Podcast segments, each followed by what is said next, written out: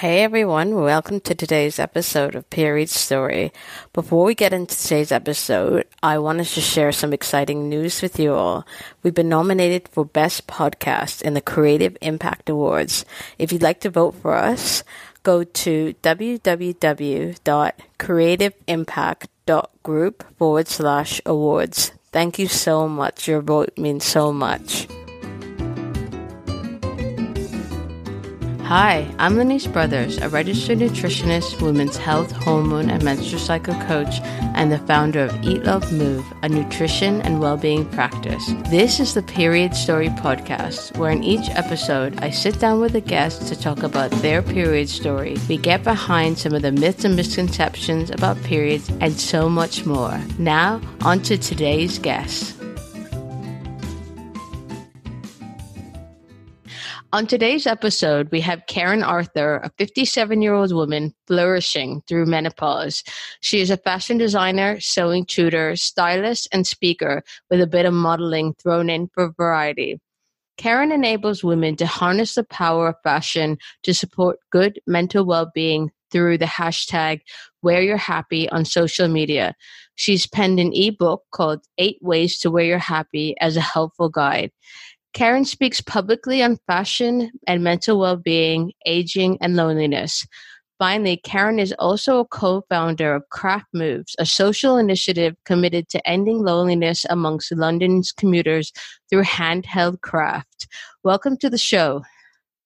Ah, thank you. Thank you. I'm glad to be here. I'm hap- so happy to have you on the show. So let's start off by getting into the story of your first period. Can you share with us what happened? Yeah. Um, yeah. So I was 14 and um, my, I went to the loo as normal and uh, sat down and uh, looked in my panties and realised, and in the toilet itself, and realised there was blood there, and I panicked and I screamed for my mother. We'd never had these conversations.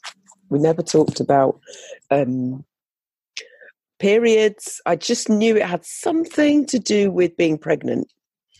So I have younger siblings, um, two boys, two brothers, and a sister and uh, of course they came running as well but i wouldn't obviously wouldn't let them in i just wanted my mum to come in and she got uh, scrabbled around and got a, a, massive pad for me which she's told me to put in my knickers which meant which i hated wearing because it made me look like i just walked like i'd just gotten off a horse. And um, my the next so yeah so i think my sister had asked one of my brothers what was going on and he'd said something like oh it's something to do with being pregnant. So that would have been fine except that the next day when i went into school uh, everybody thought that i was pregnant because my sister had told everyone um, that i was pregnant because i'd had my period um, she didn't understand i didn't understand um, so yeah, I the first my first experience was actually quite um, scary, if anything, because it just felt so. I felt like I was a grown up, but at the same time, I didn't feel that way. I, I knew it was something to do with growing up, but not a lot else. Um, so yeah, that's my first experience. And how old did you say you were? So I was 14 years old, uh, just of yeah, just coming up to my 14th birthday. And I realized that my mother was 14 when she started a period. I think my sister was as well. And both my daughters were. Oh, that's so, that's so interesting. Mm. And you said that your sister went into school and told everyone that you were pregnant. How did you feel about that? Well, I was shocked at first, but then I realized it was quite funny. She was tiny. She was like what is it? What's the difference between us? So she would have been about eight. She didn't know what was going on. I didn't know what was going on. And I don't think anybody took her seriously. So yeah, it was fine. You had that first experience, which you said was a little scary. And how did you learn about what was actually going on? How did you learn that you weren't actually pregnant? I talked to my friends. I talked to, I read books. We certainly didn't learn it at school definitely did not learn it. Our sex education was the teacher showing us a picture of a, a video of a woman giving birth and basically saying, it's just putting me off uh, ever having sex at all. Um, so, yeah, I learned yeah, I learned through chatting to my friends. I had two worldly friends, Joy and Catherine. I knew everything there was to know about sex way before I even ventured there. Uh, and they and they'd had their they'd been having their periods since they were about eleven or twelve, which in those days we're talking early seventies was unusual. I understand it's more common for young women to have their periods in primary school, but in those days that was not a thing. And I know that certainly my two worldly friends had started their periods quite early. So you're learning through your, your friends. Do you, if you think back to what you learned and then think back, thinking about what you know now, was there anything that was there any big myths that they were sharing any um, or do you think everything that they were talking about was basically correct no, I don't. I think um, we didn't talk a lot about it because I was squeamish. We didn't talk about these things. You, you didn't mention it was blood and it was embarrassing and it was, yeah, we didn't have a long conversation about it. It was just that they reassured me that I couldn't possibly be pregnant because I wasn't the Virgin Mary and I hadn't had sex. So that was that really. Um, in terms of it being truthful, the the biggest myth I got from them wasn't about periods; it was about getting pregnant, and that they they said they disabused me of the notion that you if a, if you sit on a toilet seat after a boy's been in there that you wouldn't get pregnant because I thought that was a thing until I was in second year. Why do you think you were so squeamish and so embarrassed? Because, like most things to do with women, we didn't talk about it. It was taboo you you didn't. My, my, okay, so my father was a preacher, so that wasn't happening. We weren't having conversations about bodily fluids and anything really.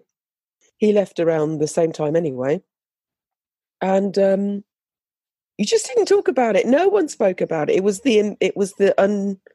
It's like menopause, same thing. You just didn't talk amongst yourselves. It was a, it was like a little secret like a taboo secret. Certainly, my mother and I never discussed it. I remember, I remember buying those little Lil-Let tampons, cute little things they are. Thinking, oh, I'll you know, um, try one of those.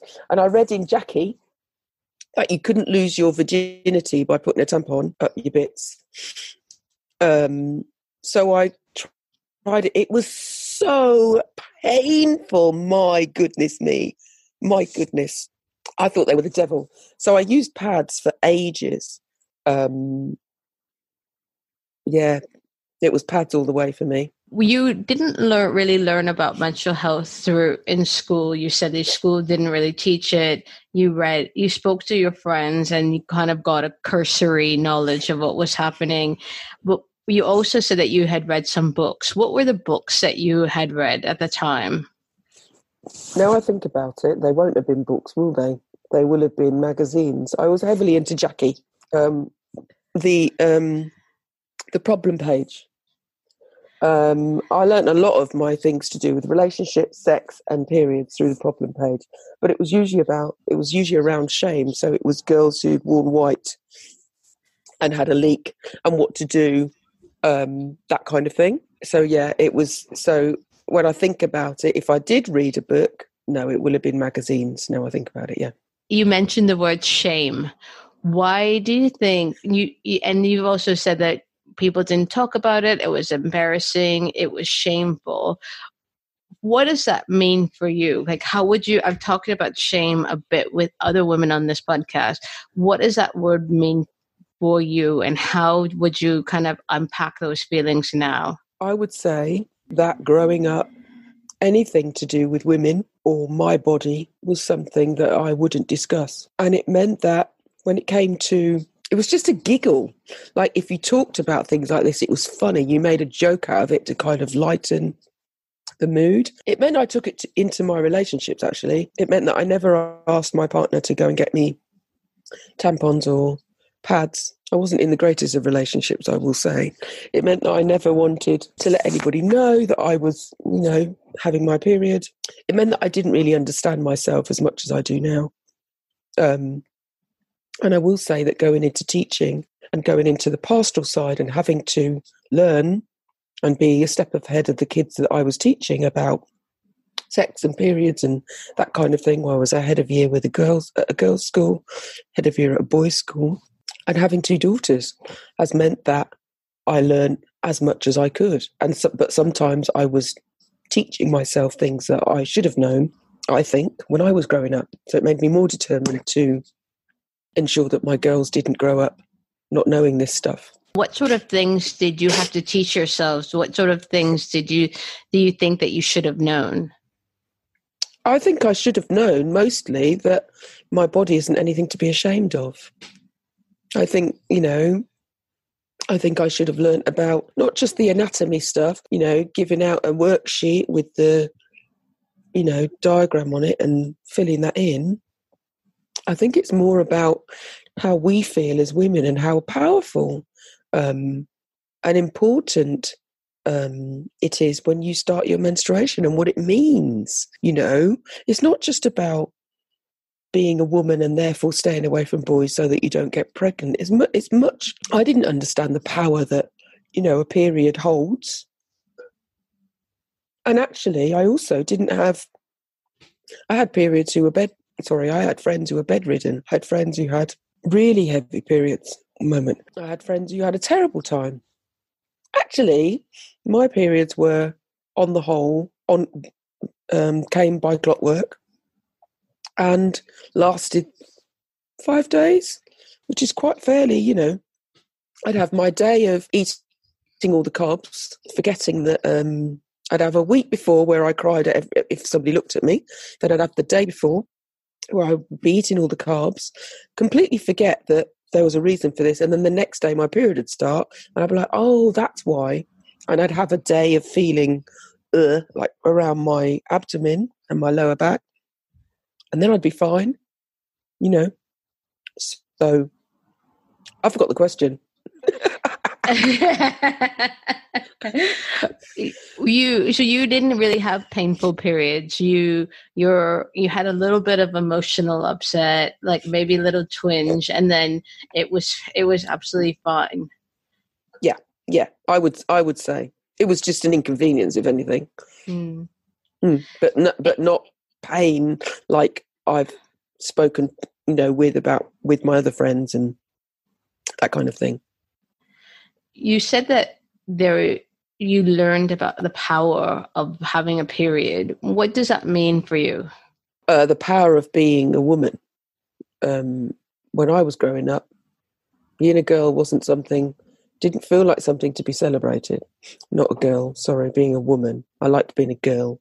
But growing into womanhood wasn't really something you didn't see anywhere where that was celebrated unless it was the way you looked if that makes sense. So if you looked, had an hourglass figure, or you was have flat stomach, or had boobs, or long flicky hair, or that kind of thing, um, you were celebrated that way. That's what I saw. But in terms of the power of being able to, you know, menstruation is a gateway to being able to give life. That's a big deal. That's a massive deal. You didn't get that at all. It was it was shame. You whispered it you know, if you were at a party or at a friend's house and you came on and you didn't have tampons or pads, it was a whisper. It was like a scrabble around to find another woman who might possibly have something that they can lend to you.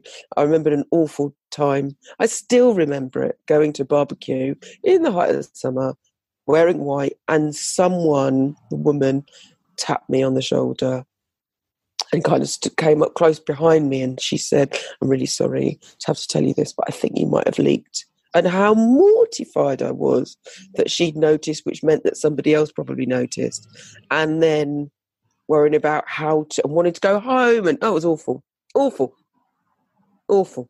Or being, you know, staying somewhere and leaking at night, leaking onto the sheets and not knowing how to explain that, even though it's a completely natural thing to do, you know? Awful. Why do you think it was so mortifying? Why do you think at the time you found it so awful? Because I'd been brought up to believe that bleeding was bad. I felt that not brought up as in no one said that, but the messages I got were that being doing something natural was a bad thing and showing people that you were a human being and not perfect um, was a bad thing. So yeah, and I was busy trying to cultivate this. You know, I look great. I know what I'm doing, like most people do when they're in their. I don't know. Well, a lot of women do all the time, mm. but do you know what I mean? Yeah. Um. Yeah. And what about now? How do you feel about all the changes that are happening now and how how educated and empowered people with periods, women with periods feel and all the conversations that are happening about it? I feel okay, so I have two things to say about this. When when I first noticed that uh, the world was talking more about uh, periods and I'd see like graphics of different, uh, different like people talk, especially on Instagram. So people talking about periods, people talking about their flow, that kind of thing.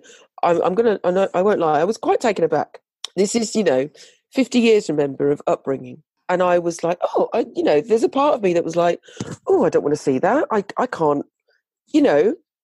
And I would kind of scroll past or but I have to say, it's my daughters who've educated me the most because, especially my youngest, they're, they're well, both of them, they're very open and vocal.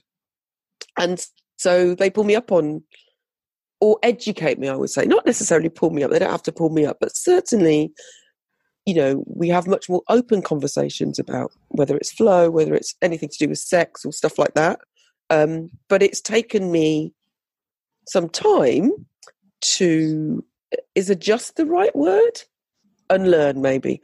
Unlearn my feelings of shame and recognize that the more people talk, the better it is. What everybody does naturally, um, it is better. And it's how I feel about, I suppose that's helped me to talk about um, menopause as well, in a sense, and aging, is that it's taken, is lifted the veil off, you know, um, and that can only be a good thing do you think what's happening with periods now and the openness that's happening around the conversations around menstrual cycles and menstruation is also happening with menopause or can you not compare the two?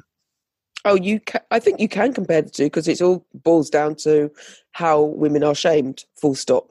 That's what it boils down to. It boils down to society's expectations and um, of women so it is the same thing. And I think, yes, it's a difficult one, isn't it? Because I was talking to somebody else about this recently about how because our peers and the people we hang out with talk about the things that we want to talk about, it's easy to assume that everybody is talking about it. It's the Brexit effect. You know, it's mm. like, well, you know, London all the Londoners, on the whole, were like, "Yeah, we're never going to leave," and we're loaded into a false sense of security. And then woke up on that Friday and were like, "Are you kidding me?" Do you see?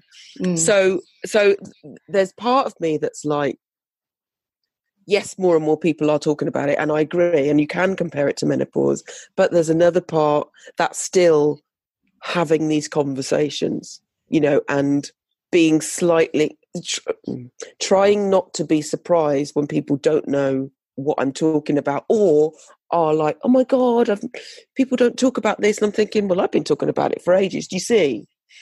So mm. I, I, think, um, yes, more and more people are talking about it. But I'm thinking we've got a long way to go. There's a whole world to educate, let's face it.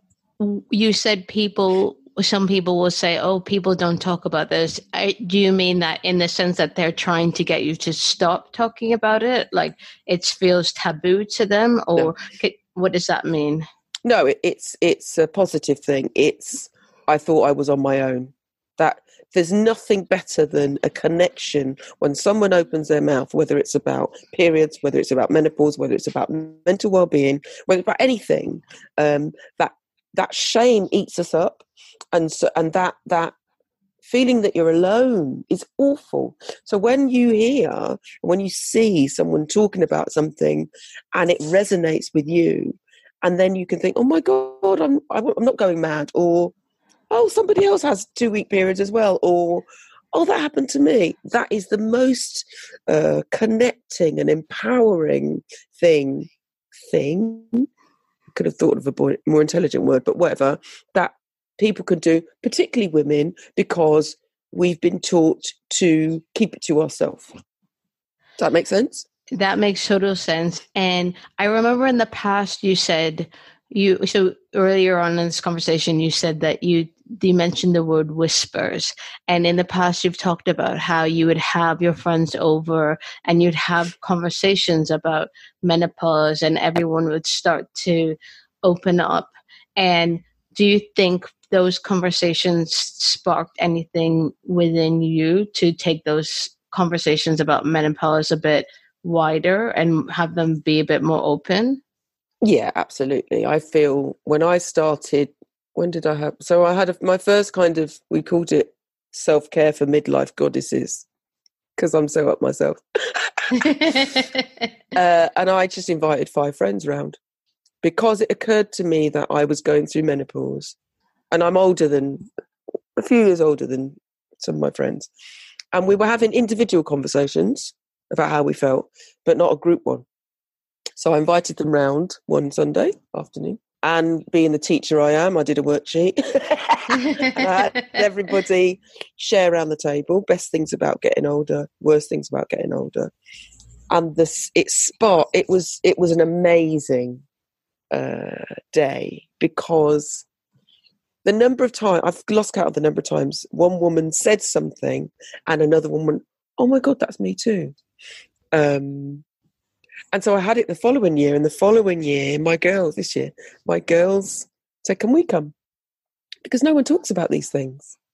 So, you know, I'm in the middle of, uh, there's a couple of things. I've had, I have plans, and that plan, one of those plans, one of those many plans, is to take that conversation wider and and open a group up, a membership site, but a group where women can not just talk about menopause, but talk about just support each other in aging, in growing older. So it's not just for menopausal women, but also to break that taboo. That I have to say that I've lost count of the number of conversations I've had with women who slipped, sent me an email or slipped into my DM saying, I think I'm going through menopause. I'm 37, you know, because there's this assumption that menopause, you don't have to worry about it till you get to 50. That's just not true. It just so happens that my menopause started at 52, as did my mother's, you know, and I was going through perimenopause, not even knowing what that was,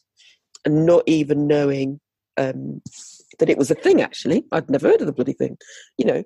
So the same thing with periods. If young girls are hearing, if we normalize this conversation about our bodies, if we normal and, and take away that I suppose it's because we sexual. We society has a habit of sexualizing everything, which is why it feels like you can't talk about it. If we take away that, if we take sexual sex out of the equation, then and we're just talking about natural things that happen to us, then that's got to be a good thing. No one should suffer alone. That sounds like a quote, doesn't it? Probably is.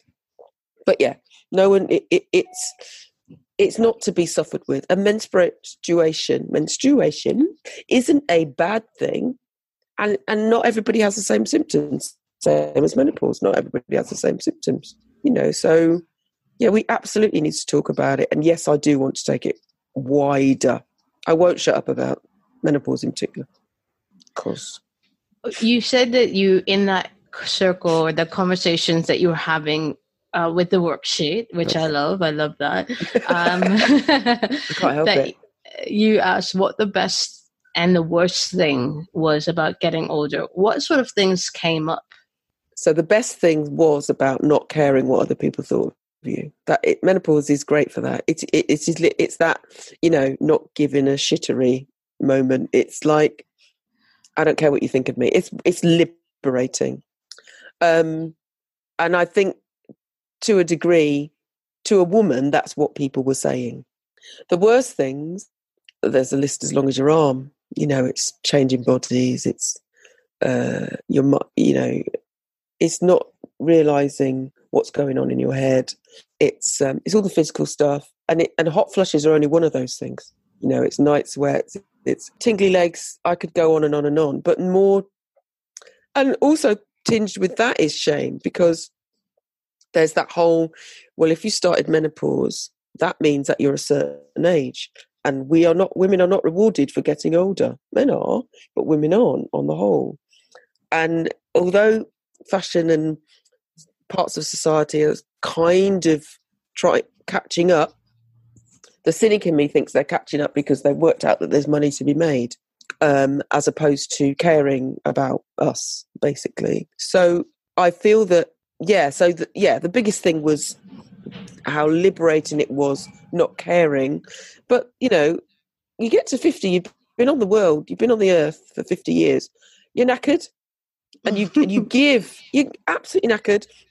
You give and you give and you give. It's no coincidence that one of the biggest growing demographics of small businesses are women over 50. It's like we have this epiphany. It's like, F it, you know, I'm not doing this anymore. I left teaching my teaching career when I was 52. I'm not, and I'm not the only person who's kind of like, you know what, I don't want to do anything. It's people who leave abusive relationships. It's all sorts of things. But the other side to that is there are millions of women suffering. Part of the reason they're suffering is because they think they're alone. And I'm here to tell them that they're not. What would be your message? So, do you want to tell these women they're not alone? And what would be, how would you build, how would you expand upon that message to reassure them and to help them connect with others who are in the same sort of situation? I would say, and this is easier said than done, the first thing to do is let go of the need to be young. Being young is great but being old is getting older is also great. Menopause isn't something that lasts for a year and you get over it. It's a whole transition to another life. So rather than thinking, how am I going to get through this? It's how am I going to thrive during this? Do you see?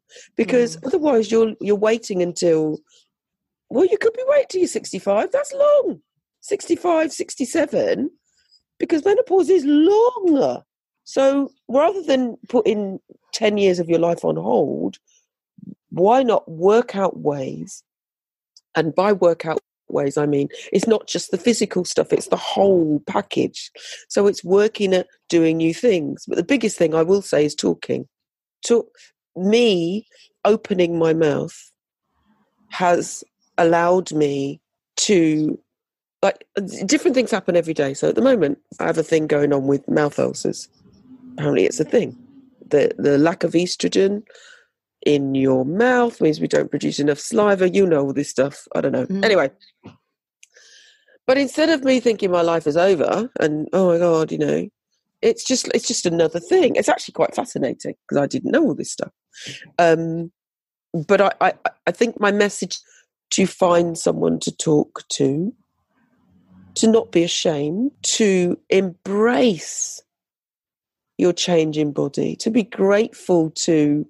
I'm grateful to my body for carrying my two children. You know, I do that whole, what is it, the mindful shower, where I'm thanking my feet for allowing me to stand in the queue at the post office so that, you know, little things like that that help you to enjoy everything that menopause is going to throw at you.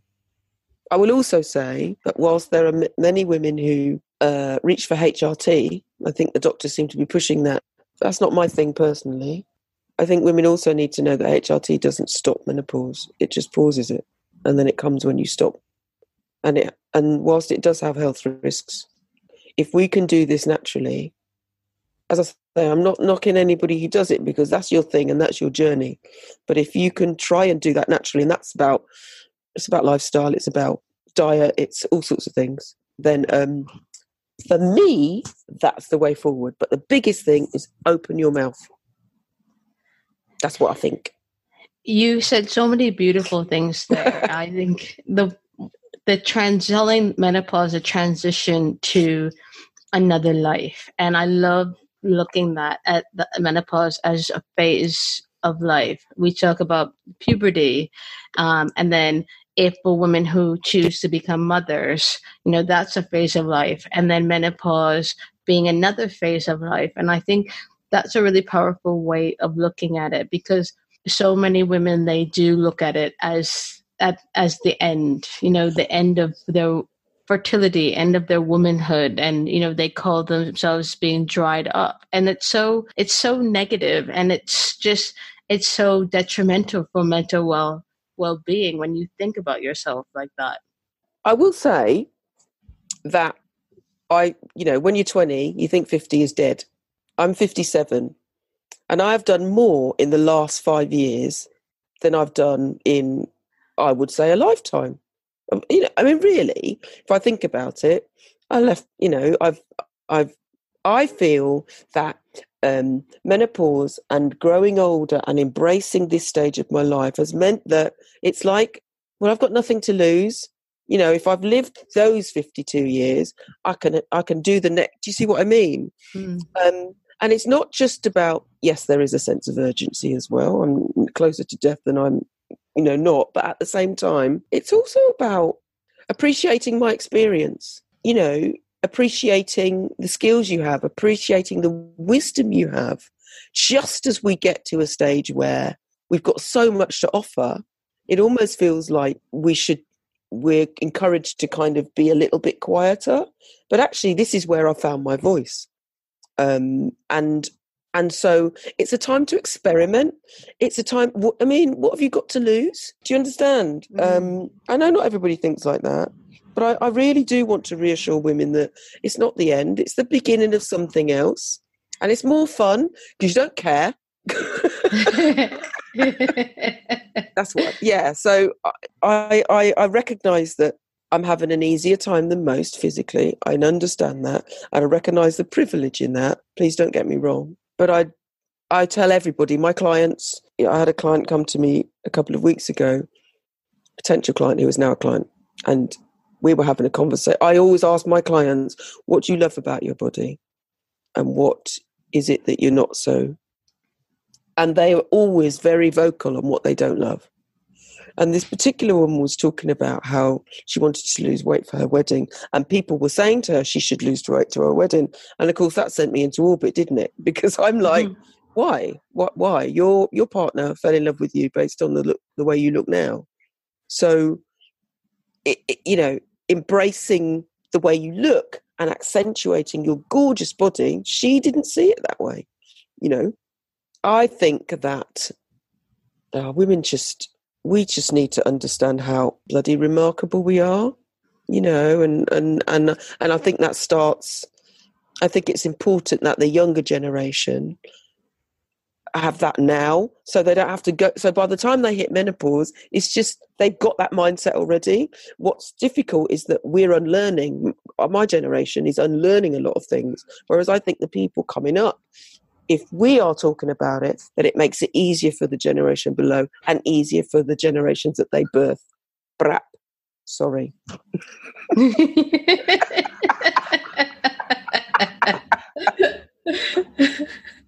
Oh dear. Yeah, that's what I think. If you could say one thing to listeners, to the generation below, and like Gen Millennials, Gen Gen Z, what would you say to them? Oh my god, I don't know. Um, let go of everybody's expectations of you. That's what I, I that's what I would say. I think we. I know this isn't one thing, but I'm going to expand. Our downfall men and women, but we're talking about women, is that we do what we think we're supposed to do instead of doing what is in our heart. And that makes us ill.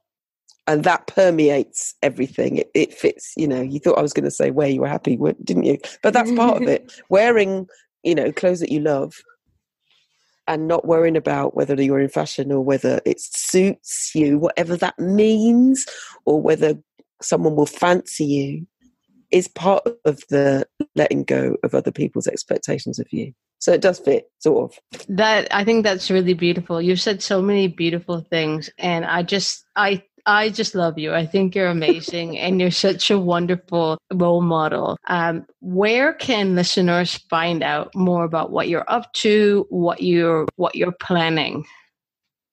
I think the best thing to do is to uh, join my mailing list, and you can do so if you're an Instagram fanatic that I am, uh, you could go to my the link in my bio. You can do that, or go onto my website, um, reddskin.co.uk. Double D is what I'm going to say to that. R E D D S K I N. I'm very active on social media, so I guess that's the best place to find me. But in certainly my mailing list is is the way forward. And all the links will be in the show notes. Thank you so much, Karen, for coming on the show today. Thank you. Thank you so much for inviting me.